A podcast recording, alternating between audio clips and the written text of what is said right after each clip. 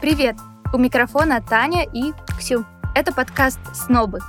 Мы разбираемся, как искусство влияет на нас. В каждом выпуске вместе с экспертами, психотерапевтом Антоном и искусствоведом Машей мы обсуждаем известную картину и разбираем, какие подтексты в ней спрятаны. А сейчас предлагаем перенестись на Таити XIX века и поговорим о творчестве Поля Гогена и деньгах. Чтобы посмотреть на картину и понять, о чем идет речь, откройте приложение, в котором вы слушаете наш подкаст, и в описании переходите в наш Инстаграм. Там мы рассказываем про эту картину больше.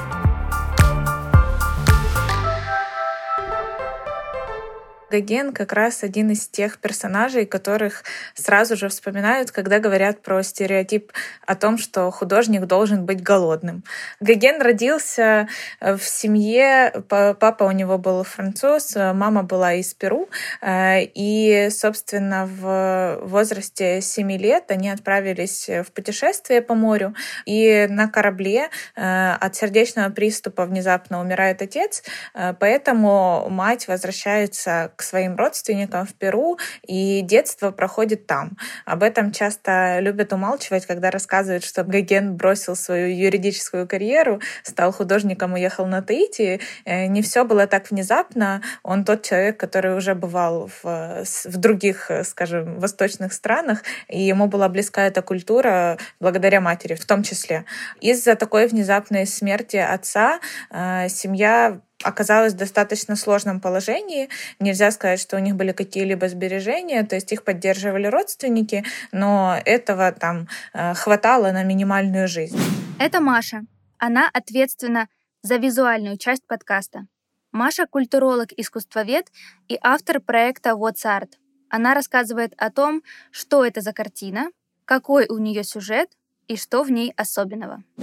Позже Полю повезло, он получил наследство от своего дяди, но э, поскольку ему еще не было 18 лет, деньгами распоряжалась мать, а мать э, не умела распоряжаться деньгами, как и я в этой жизни, поэтому она распределила их не очень логично, э, и они достаточно быстро закончились в своих воспоминаниях и письмах, поскольку Гоген жил относительно недалеко от нас, мы можем узнать из первых уст его мысли и его анализ своей жизни, скажем так, он писал о том, что э, мать говорила ему, что у него друзей не будет, и вообще он такой странный чувак, поэтому ты как бы хотя бы постарайся быть успешным на работе, давай мы как бы займемся карьерой, потому что семья и друзья э, в ее понимании это не его был конек.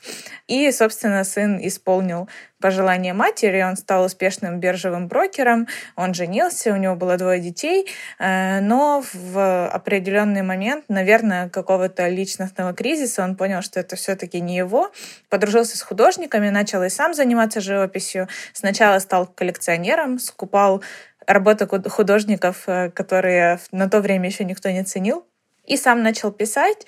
И Сложилось так, что он уехал из Франции не столько потому, что искал каких-то новых невероятных сюжетов и острых впечатлений, а больше именно из-за того, что а, он не мог себе позволить жить больше во Франции. И так постепенно он переезжал все более и более дешевые места для жизни. Сначала это была Океания, а потом уже была поездка на Таити несмотря на то, что он вроде как выбрал свое призвание, да, то есть выбрал жизнь художника, мы не можем сказать, что он был абсолютно счастлив. У него была попытка самоубийства. Э, есть даже картина, которую он написал как э, свое завещание. Э, в ней скрыто очень много разных символов, которые объясняют его предсмертные мысли.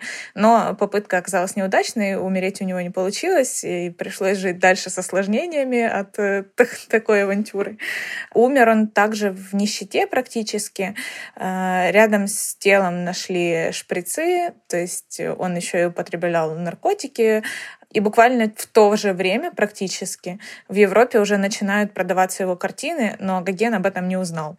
Он э, умер чуть раньше, чем до него дошли эти новости, а уже спустя три года собрали огромную выставку его работ, где было 227 работ, и большинство из них продалось практически сразу же.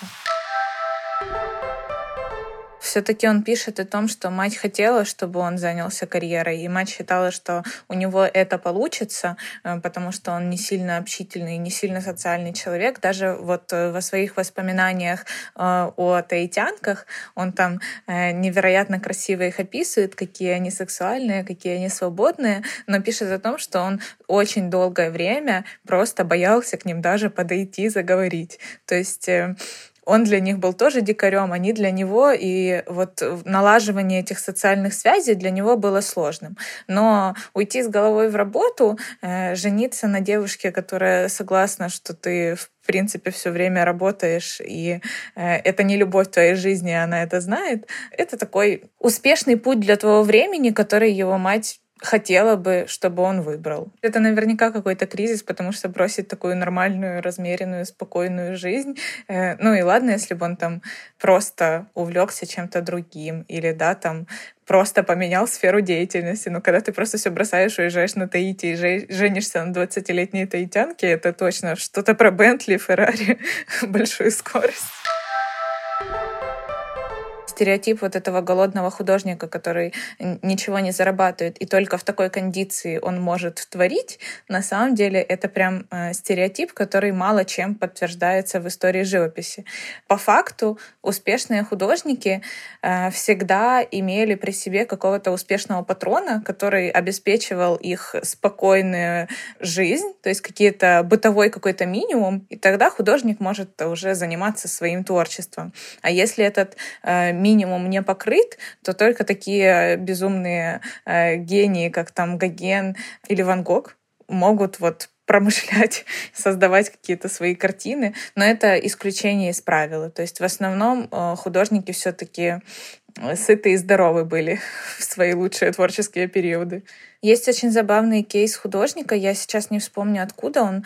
Он э, принципиально не берет оплату за свою работу и вообще не не берет деньги. Типа он живет без денег, и он просто э, по принципам натурального обмена пишет э, портреты людей, и за это там просит у них еду или пожить. Э, и он стал уже достаточно известным, популярным. Про него есть несколько статей. Он даже там министра уже какого-то рисовал, каких-то известных исполнителей. Вот. Просто потому, что он такой фрик. Ну, ему прикольно, типа, вообще не брать оплату ни за что. И вот он работает, но живет за то, что он просто дарит свои работы и получает взамен какие-то блага от других людей. Такой персонаж есть. Если говорить про современных украинских художников, э, с которыми многими у меня есть счастье быть знакомыми лично, э, то они как бы в принципе неплохо себя чувствуют. Мне кажется, все-таки должен быть э, сначала комфорт, особенно у современного человека. Сначала какие-то базовые потребности закрыты, а потом ты уже можешь что-то творить, потому что ты же не можешь отдавать, если тебе нечего отдать все вот эти нетворческие профессии, их э, уже достаточно неплохо закрывают программы. Э, скоро это будут роботы. Ну, я не знаю, там в каком э, будущем, но вот эту творческую составляющую, ее никто не заменит у человека. То есть нет программы, которая может творчески осмыслить или там переписать, передумать какое-то произведение живописи. И это то как раз, чем сейчас люди больше зарабатывают. Если ты можешь как-то иначе э, посмотреть на обычные вещи, то ты всегда найдешь, как себе денег раздобыть. И с художниками, мне кажется, то же самое. Ну, то есть это люди, которые умеют иначе смотреть на мир, иначе создавать формы, и в этом их э, плюс. На самом деле каждый художник хочет, чтобы его работы продавались, он хочет быть э, успешным, э, он хочет, чтобы его признавали. И мне кажется, это нормально, в принципе, для любой сферы деятельности. То есть ты не можешь заниматься чем-то, не ожидая, что тебя за это будут ценить э, или как-то вознаграждать денежно или не денежно все мы ожидаем успеха. И художники не исключение. То есть они одни более спокойно к этому относятся, и их устраивает просто хорошая оплата. Другие хотят э, вселенского царствования, как Пикассо или тот же Дали, Гоген наверняка тоже хотел зарабатывать на этом. Он э, не зря отправлял свои работы, он дружил с художниками, он знал, что они продаются лучше, чем он. Э, он тусовался с художниками, он э, ездил, жил вместе с Ван Гогом, они пытались вместе творить, хоть это и был сложный период для их жизни, но так или иначе он пытался быть в этой тусовке, хоть и на удаленке стоите, он все равно пытался как-то uh, завоевать э, симпатию этого французского общества. Э, и не только потому, что вопрос э, каких-то денег на еду, потому что все-таки на островах с этим проще. Это такая сельская культура, то есть там ты, конечно, художник, фрик и так далее, но выжить, обрабатывая свою землю, собирая кокосы, как-то романтично я себе это сильно представляю. Наверняка намного более сложно, но в моей голове где-то так. То есть проблема выживания там не стоит. И он э, этим и восхищался в своем творчестве, то есть изображая таитянок и острова, тем, что насколько люди там близки к природе и не парятся на этот счет, не так много думают о каком-то статусе, о деньгах, э, об успехе, о том, чтобы их узнавали, им достаточно быть в гармонии с собой, с миром, и он этим вдохновлялся, но, конечно же, как европеец, как э, человек другого сознания, он хотел, помимо всей этой гармонии любви с 20-летней таитянкой, кокосы и море, хотелось и во Франции, чтобы тоже знали, кто он такой. Мне кажется, он сейчас, конечно, перевернется в гробу от моих слов, но если бы он жил в тот момент, когда э, во Франции стал успешным, я считаю, что он бы точно вернулся. Э, вряд ли со своей женой, э, потому что, ну, она все-таки часть другой культуры, да, ей было бы дискомфортно, я не думаю, что она бы с ним поехала, а, но то, что Гоген вернулся, я в этом практически уверена а, по нескольким причинам. Во-первых, потому что если бы его жизнь была идеальной, безоблачной, он чувствовал себя классно, комфортно, он бы не совершил попытку самоубийства на Таити. А во-вторых, э, потому что это все-таки было его целью. То есть он для этого бросал э, успешную карьеру брокера, чтобы стать художником. Не только для того, чтобы убежать из Франции, убежать э, от э, цивилизации, но и для того, чтобы стать художником, получить признание, быть э, частью этого нового искусства и знать, что он не зря это все делал. Даже если там были какие-то деньги, мне кажется, что они остались жене и детям все-таки. То есть насколько я... Я сейчас прям точно не могу там из дневника какую-то цитату вырвать, но он как бы оставил все и ушел.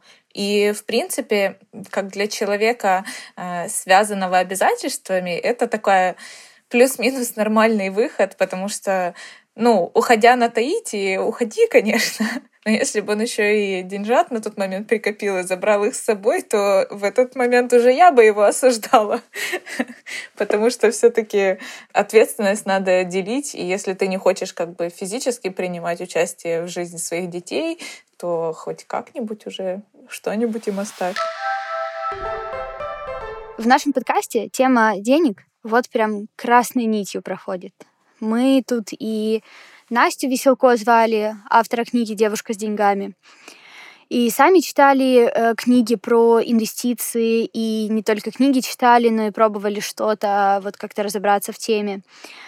Э, мы жили на 300 гривен в неделю в Киеве, и мне кажется, что тема денег, она вот прямо сейчас соотносится с э, нашими жизнями, потому что как-никак это все равно определяет уровень твоей жизни. Как бы грустно это ни звучало, очень часто количество денег определяет, счастлив ли ты на том месте, где ты есть. Сейчас, в свои там 23 года, для меня понятие успешности, счастья и какой-то самобытности, они связаны с деньгами. У Поля Гогена, насколько мы видим, э, они не связаны, потому что он всю жизнь прожил в нищете, и несмотря на то, что он был какое-то время брокером, и у него была возможность зарабатывать, он от этого отказался, чтобы вот и достичь каких-то своих целей и амбиций в творческом плане. Тань, у нас с Полем Гогеном все по-разному. А как у тебя? Я, конечно, тоже надеюсь, что мой талант будет признан э, при жизни, и мои работы или хотя бы рекламу в подкасте будут покупать уже, а не после того, как я покину этот мир. Поэтому, наверное, у нас с Полем Гогеном тоже по-разному. Э, я бы сразу посоветовала фильм о нем. Э, и на самом деле действительно интересная личность которую шеймили за то, что он уехал э, на Таити, и там у него была куча молодых жен, при всем при том, что на родине его ждала семья. И, в принципе, его история о том, что он закончил жизнь в нищете, э, будучи талантливым художником, но при этом половину своей жизни потратив не на это, эта история очень повторяет истории очень многих художников. И, наверное, это определенная категория людей, которые настолько горят своим творчеством, что они видят смысл не в деньгах, а в самом творчестве. Мы с тобой живем в, в мире достигаторов, и как в прошлом выпуске про Роя Лихтенштейна э, Антон говорил, что э, мы все тут нарциссы, лицемеры и супер сосредоточены на себе, я бы хотела добавить, что, наверное, не только на себе, потому что э, если бы у нас был фокус на себя, мы бы не сравнивали себя с другими. Ксюша, я тоже хочу зарабатывать много денег. Я тоже хочу путешествовать. Я тоже хочу там обеспечивать свою семью. Не откладывать, а покупать, когда вот я хочу э, там что-то. Или, например, чтобы деньги стали тем инструментом, который я могу применить для того, чтобы изменить мир. вот так вот громко, но э, ты правда сказала, что деньги — это инструмент. Мне просто кажется, что сейчас люди делятся на две категории вот в мире цинизма, эгоизма и такого ориентира на себя — мне кажется, есть первая категория людей, которые, да, я зарабатываю, и я могу себе позволить, и вот я живу красиво и так, как я хочу. Есть вторая категория людей, которые зарабатывают там в разы меньше, и у них идет от обратного. То есть они думают, что они даже этих денег недостойны, например. Тут включается синдром самозванца. Тут э, вот такой вопрос, типа, а могу ли я больше зарабатывать? А достоин ли я? Нет, наверное, я ничтожество. И мне кажется, что люди творческих профессий, вот как э, Поль Гоген, возможно, у него тоже был вот этот момент, что, да, ну, я не уверен как-то, ну, вот я правда на этом могу зарабатывать. Мне кажется, что если бы ему за это платили при жизни, да, то мы бы не видели картины его вот такими, какие они есть. Да блин, это, знаешь, эта тема, если бы не было так, то мы бы не увидели творчество этих людей, она просачивается ну, через каждый наш выпуск. И вот на пятом я хочу сказать, что она меня бесит. Если бы с этим человеком не произошло такого, то э, мы бы не видели это творчество. Да блин, а если сейчас в 21 веке живет точно такой же Гоген, которому сложно. И, например, нашим подкастом мы бы могли ему немножечко помочь. Потому что вот это вот, э, если бы не это, то не было бы это, это какой-то фатализм. Слушай, я просто э, думаю, что мы сейчас можем сидеть и со своей колокольни смотреть и рассуждать об этом, да, но по факту у каждого же человека есть какое-то свое предназначение. Ты для себя главный персонаж в этой жизни, понимаешь? Ну вот что бы там ни было, даже если ты живешь где-то, я не знаю, на Таити, каждый день э, собираешь бананы, там есть бананы, Я не знаю. Я не была на вот, собираешь бананы, продаешь их, а потом возвращаешься домой, стираешь, убираешь, готовишь, э, и твой день похож на вот эту вот э, такую вереницу одних и тех же событий, ты все равно для себя главный персонаж своего сериала, своего фильма. Мы можем смотреть и анализировать картины Гогена, картины там Лихтенштейна, Фриды, anyway, кого, только со своей колокольни. Конечно. Но все равно мы видим это абсолютно по-другому. Возможно, Гоген был типа максимально несчастным, э, хотя занимался творчеством и условно любимым делом, и при этом он э, чувствовал себя максимально фигово без денег. А может быть, наоборот. Может быть, он такой, да, срать я хотела на ваши эти все миллионы, миллиарды, мне нормально на Таити, пойду помогу подруге бананов пособирать. И вот сейчас, глядя там на картины Гогена, я смотрю и думаю, блин, ну вот э, у чувака, наверное, в жизни все классно было, потому что картины яркие. Ну персонажи... да, он живет в теплом месте, вот. рядом с ним молодая жена, может быть, даже две, фрукты. Вот, и это все равно мы считываем через какую-то свою призму. Но меня заставляют вот эти картины и его творчество задуматься о том, что можешь ли ты по-настоящему быть счастливым без денег. И вот мне кажется, что в нашем обществе нет. Хотя вот эти вот все лирические книги, э, фильмы, истории, там, э, с, с милым Райда в шалаше, э, там, я не знаю, что-то что еще, это немножечко романтизировано, потому что все равно приходит рано или поздно быт, и если бы ты сидел в нормально отапливаемом доме, ты бы себя чувствовал лучше, чем в шалаше, и был бы более счастливым, продуктивным и прочее, прочее. Я, глядя вот на его картины, действительно задумалась, правда ли, что он был вот счастлив без денег. Потому что Маша же рассказывала, что э, сразу после его смерти, там прошло три года где-то, и на огромной выставке было продано 227 его работ. Это почти все. То есть, ну, вот я не представляю себе расклад своей жизни, где вот я, э, например, занимаюсь подкастами, я умираю, а там через 2-3 года приходят какие-то рекламодатели и такие, хочу купить рекламу в этом подкасте. Ну, э, я, я понимаю, что это немножечко типа не тот формат, но все же, как это жить всю жизнь без денег, вот этим людям, знаю, что после их смерти их ждет большое достояние и большая популярность. Не знаю, наверное, сразу надо будет застраховать свои работы или написать в завещании, что все картины, которые проданы после моей смерти, и деньги, полученные за них, передаются, не знаю, какой-то твоей половинке, подруге, любовнице, все равно. Но тут Видишь, мы с тобой как-то так очень радикально обсуждаем тему денег, или их у нас вообще нет, или у нас э, миллионы, миллиарды и триллионы. А что, если мы где-то остановимся на середине? Что, если есть типа уровень, грань достаточного? Уровень мне достаточно. Мне кажется, что такого уровня нет. Знаешь почему? Потому что сегодня тебе достаточно 60 гривен э, для того, чтобы приехать там на метро и купить шаурму возле э, остановки, да.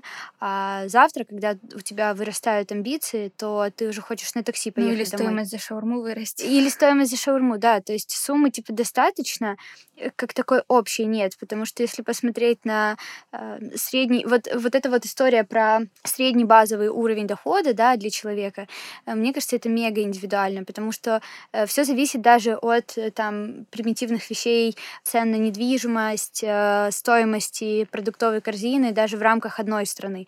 То есть да, можно придумать на государственном уровне вот эту вот меру достаточного, но мне кажется, человек нашего там поколения, из нашего социума, где вот эгоизм, эгоцентризм и вот это вот все, тут нет меры достаточного, тут есть мера больше. Ну и как ты думаешь, ок ли это?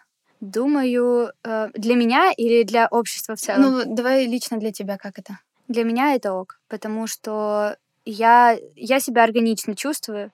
Это в... как смириться с патриархатом, Ксюш. Нет, э, смотри, я себя органично чувствую в этой среде. То есть да. Э, в, в патриархате немножечко другая история, понимаешь? Типа, если бы ну, у меня был другой подход, может быть.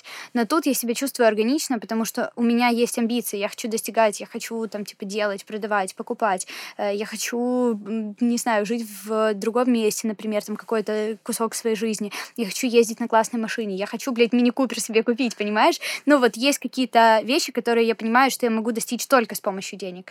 И это сделает меня действительно вот счастливой. Даже если счастье — это вот момент покупки этой квартиры, момент э, покупки этой машины, момент там езды э, по трассе ночью, когда ты слушаешь музыку в этой машине. То есть мне кажется, что деньги — инструмент, э, для того, чтобы типа делать э, больше, получать от жизни больше. Ты можешь не пользоваться ими, когда ты вот заработаешь их, да, то есть, например, ты там заработал миллион, долларов, за 1 миллион гривен купил себе квартиру, там, я не знаю, однушку в Ирпене, сидишь себе, смотришь на лес, и тебе хорошо. Но ты знаешь, что у тебя есть в запасе эта возможность поменять жизнь. И вот эта вариативность сценариев жизненных, она как будто, типа, утешает меня, знаешь.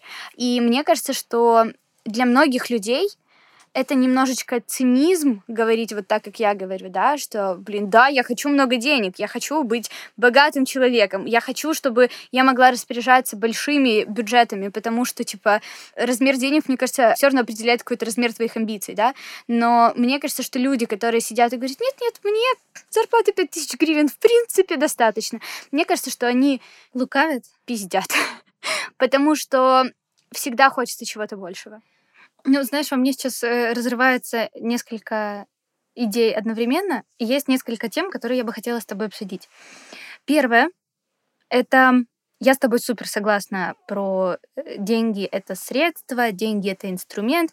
И мне самой хотелось бы жить, наверное, или в Тетрисе, или где-то на Манхэттене. Э, и для этого я понимаю, что мне нужен там, мне нужен заработок определенный для того, чтобы купить эту квартиру, для того, чтобы поддерживать э, там, эту квартиру, и плюс статус жизни, который она дает.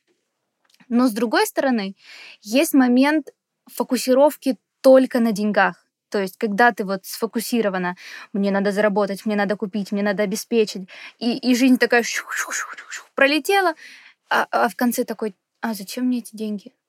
Ну, то есть, мне тут очень хочется сказать, я с тобой согласна про э, самоцель, э, но не, наверное, не утопать в идее, что я должна заработать все деньги мира. Да, мне кажется, что наше общество разрывается между тем, что у тебя нет денег совсем, да, и вот ты реально бедный, несчастный, пытаешься где-то что-то вот как-то заработать. И следующая, типа, грань, э, это вот то, о чем ты говорила до этого, вернусь, да, что нет э, on the middle. И, ну, вторая, это как бы такая бинарная история, когда ты, когда у тебя много денег, и ты не получаешь наслаждения от жизни. Я знаю много людей, которые вот действительно не получают вот такого удовольствия. И у меня есть один знакомый, я не буду называть его имени и фамилии тут, но он для меня пример, как можно э, там на протяжении там 10-20 лет, да, э, хардворк наработать, э, причем в удовольствие, занимаясь любимым делом и понимая, что ты хорош в этом, достигать чего-то и тешить свои амбиции, и после того, как ты вот чувствуешь себя комфортно, развернуться, уехать в другую страну, приобрести себе там недвижимость недвижимость, машину и все остальное, то, что остается положить на какой-то инвестиционный там э, проект, проект, да, или там разбить, э, диверсифицировать риски, да, и положить там на несколько э, типов инвестирования, понимая, что ты обеспечиваешь какой-то базовый доход там для своих детей и для себя в старости, и дальше просто Таиланд, Вьетнам и погнали. Вот этот пример э, жизни для меня, он максимально классный. Ну да, вот, и, и мне кажется, что вот этот человек для меня стал примером того, как ты вовремя можешь поговорить с собой и сказать, типа, а я правда вот дальше хочу? Потому что чем больше спрос, тем больше ты хочешь давать условно предложение, да? Чем больше там спрос на твои услуги, тем больше ты распыляешься, ты уже хочешь или бизнес выстраивать, или масштабировать компанию, или вот как-то или продавать кому-то э, свою компанию, например, или себя как бренд, но типа за большие деньги. И вот это умение остановиться и сказать, так, ну все, ну, теперь я хочу по-другому. Да, да. И этот человек вот для меня, он максимальный вот такой пример идеального сочетания амбиций, э, любви к жизни и использования денег только как инструмента. И вот если говорить о моей жизни, да, то вот сейчас я живу в промежутке, как он. Там типа 10-20 лет достигательства амбиций и реализации себя в том, что я люблю. То есть это ж не то, что я работаю на каком-то заводе э, и издеваюсь над не, собой. Нет, если ты делаешь то, что вот, ты любишь, вот. и ты кайфуешь, это совершенно другая история. Вот. И мне кажется, что я бы каждому человеку пожелала не э, сценарий жизни Кагена, да, когда, да, ты, типа, любишь то, что ты делаешь. Ну, при том, ты... что у него была работа, которая приносила ему достаточный вот. доход. Вот, и мне кажется, что я бы, я бы реально вот, вот этого человека, о котором, историю которого я рассказала, я бы вот вставила в пример э, всем людям, которые вот сейчас выгорают, у которых, э, не знаю, вот какой-то такой синдром самозванца. То есть он для меня реально пример такого сбалансированной гармоничной личности, которая вот идеально выстроила сценарий своей жизни. Слушай, я сейчас читаю книгу, которая называется «Хочу, могу, надо». И на нашем Патреоне вы как раз найдете аудиокусочек из этой книги. И там очень круто расписаны сценарии, по которым люди принимают решения, берут на себя ответственность. И я сейчас на главе, которая посвящена отношению к деньгам. И вот, наверное, вы придите на Patreon, послушайте этот кусочек, а потом задумайтесь, почему вы не можете зарабатывать больше.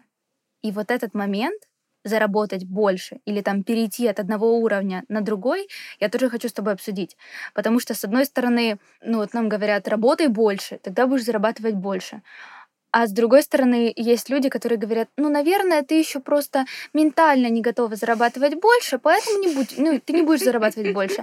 А как только ты как-то психологически настроишься на уровень тысяча, две, три долларов, или неважно, какой там у вас уровень, тогда эти деньги к тебе сами придут, потому что деньги — это энергия. И вот тут с идеей, что деньги — это энергия, я согласна, но мне как-то не торкает э, идея того, что я должна быть ментально готова получению больших денег. Что ты думаешь об этом? Э, мне кажется, что если ребенку 10 лет дать 10 тысяч долларов и сказать, дорогой, это твои деньги, он найдет им применение. Ну, он не, не будет, не, короче, не, не будет не готов. Вот так очень много противостояний, но в общем, он будет готов к этим деньгам. Он найдет, куда их применить. Другое дело, э, что... Нет, другое дело, что, типа, взрослый человек об этом скажет, потому что для ребенка Э, там 10 лет, он сделает все правильно. Он там, типа, потратит на то, что он хочет, там, я не знаю, кому-то что-то купит, себе что-то купит. То есть для него, типа, это распределение денег, типа, максимально правильное.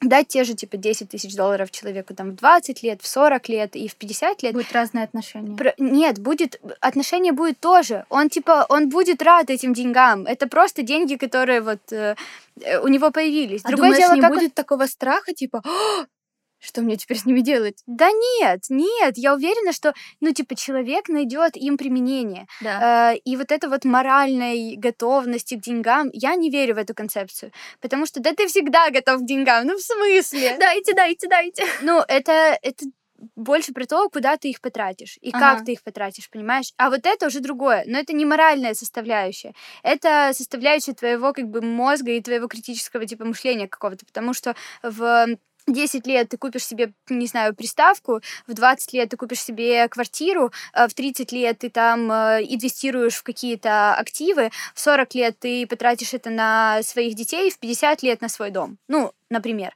Это просто будет другое отношение, типа, э, отношения тоже, другие пути потрачивания этих денег, понимаешь?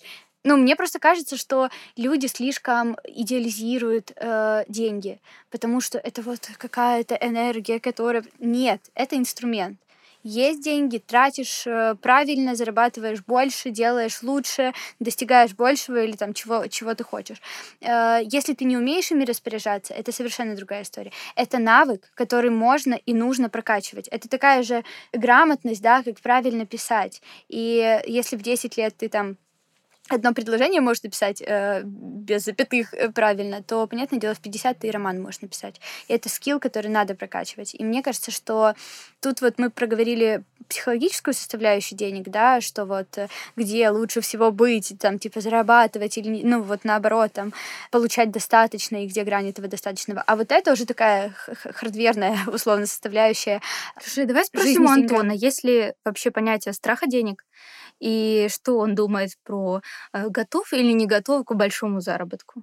Мне кажется, еще надо спросить у Антона про синдром самозванца, обсудить э, идеализированное отношение с деньгами и даже, может, немножечко затронуть тему мании, когда человек... Money for money.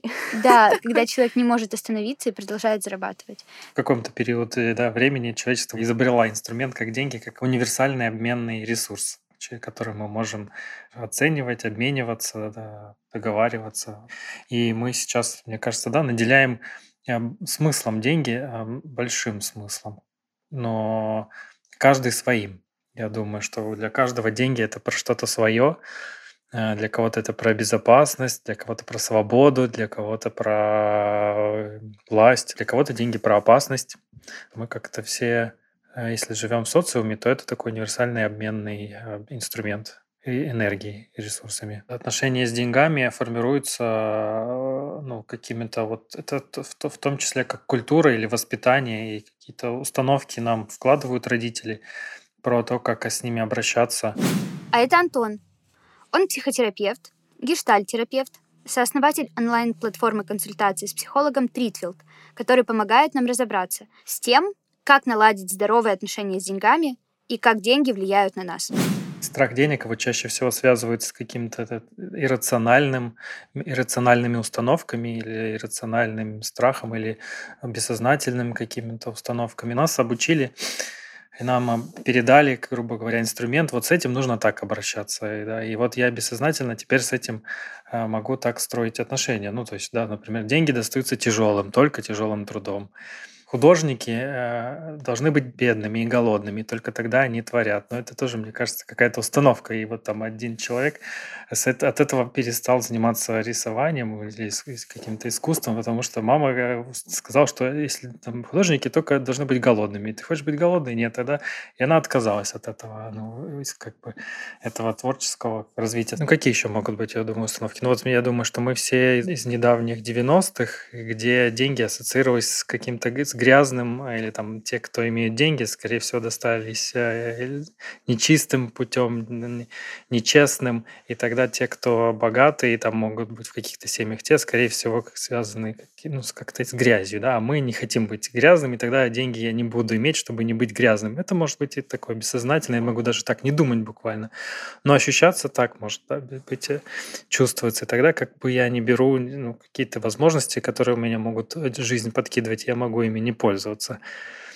И, ну, как можно даже такой как инструмент предложить, что можно вот выписать все эти установки или с чем у вас ассоциируются деньги, про что деньги, выписать и э, в колонку, и, и еще создать еще одну колонку рядом и как переформулировать в какой-то, например, если это негативные какие-то деньги, это зло, деньги это грязь, то деньги, например, это возможности делать добро, больше можно из, из такого неосознаваемого сделать осознаваемым. Про что для вас деньги? Про безопасность, про свободу. Зачем вам деньги? Что вам, что вам даст, если у вас будут деньги? Да? Какие выгоды у вас не иметь деньги? Можно такой вопрос спросить. Вот, чем выгодно не иметь?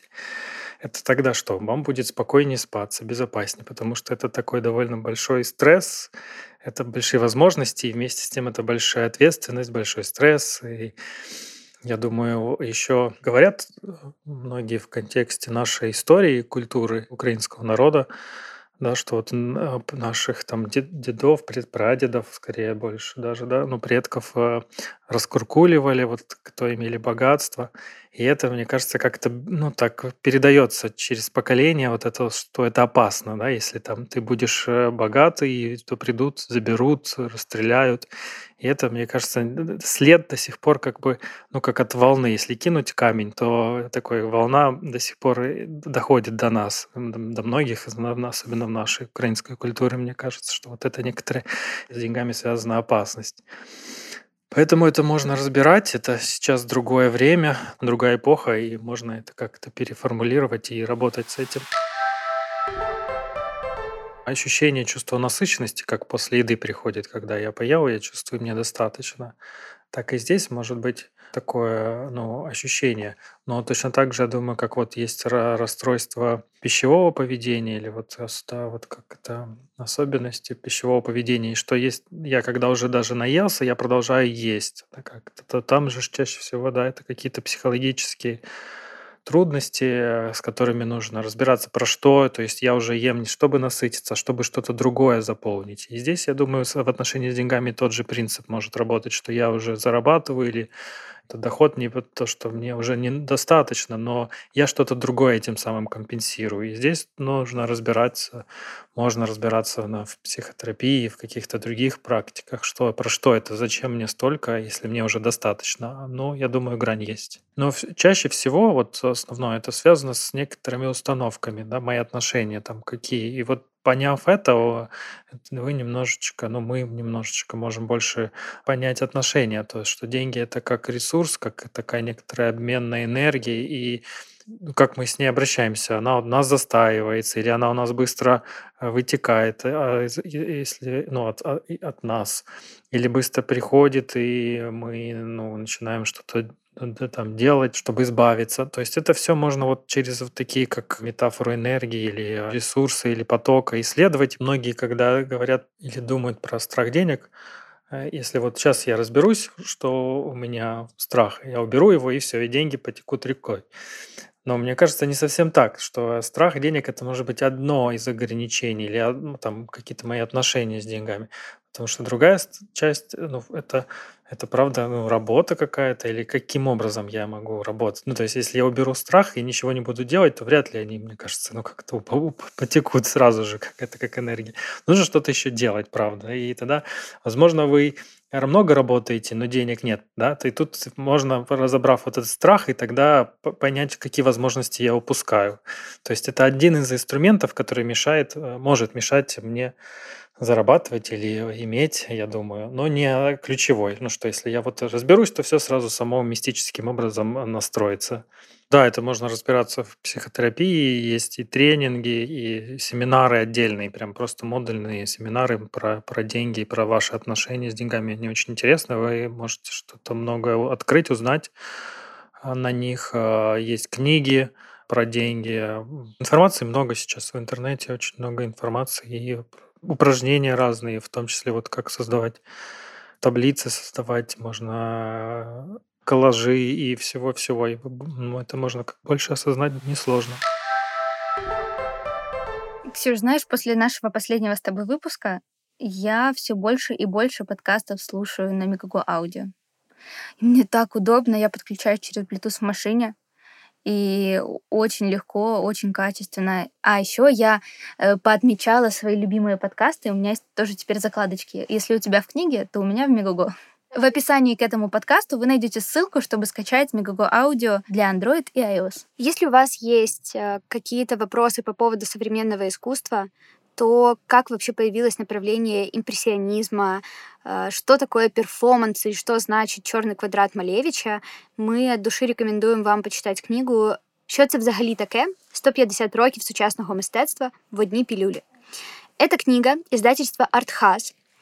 Книга действительно большая, в ней 486 страниц, но она невероятно кайфовая. В ней на четких примерах показаны стили, направления в искусстве, описаны контексты. Все это в шуточной, понятной и максимально лайтовой форме. Мне кажется, что книга обязательно для прочтения каждому, кто хочет вникнуть в контекст течения сегодняшнего общества и понимать, как вышло так, что цифровые картины покупают за миллионы долларов и уничтожают их на шредере, мне эта книга нереально зашла. Я думаю, что я могу даже кому-то отправить эту книгу со своими закладочками и со своими комментариями в ней. Так что, ребята, если кому-то интересно, пишите нам или приходите и покупайте свою книгу в издательстве Артхас. Ссылку ищите в описании к этому выпуску.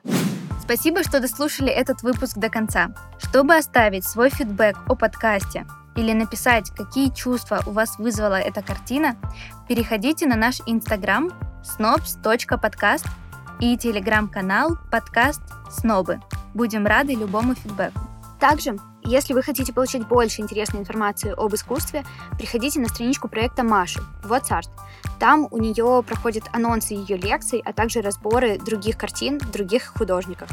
Если вам интересно разбираться в вопросах психологии, изучать себя, и вы в поиске своего психотерапевта, пользуйтесь услугами платформы для поиска психотерапевтов Тритвилд. Если вы хотите стать спонсором этого подкаста или прорекламировать бренд или услугу, пишите мне, так, нижнее подчеркивание Тадай в Телеграм, или мне, Лацвиева, нижнее подчеркивание Ксения во всех мессенджерах и соцсетях. А чтобы вам было проще найти все эти ссылки, контакты и страницы, ищите их в описании к этому выпуску.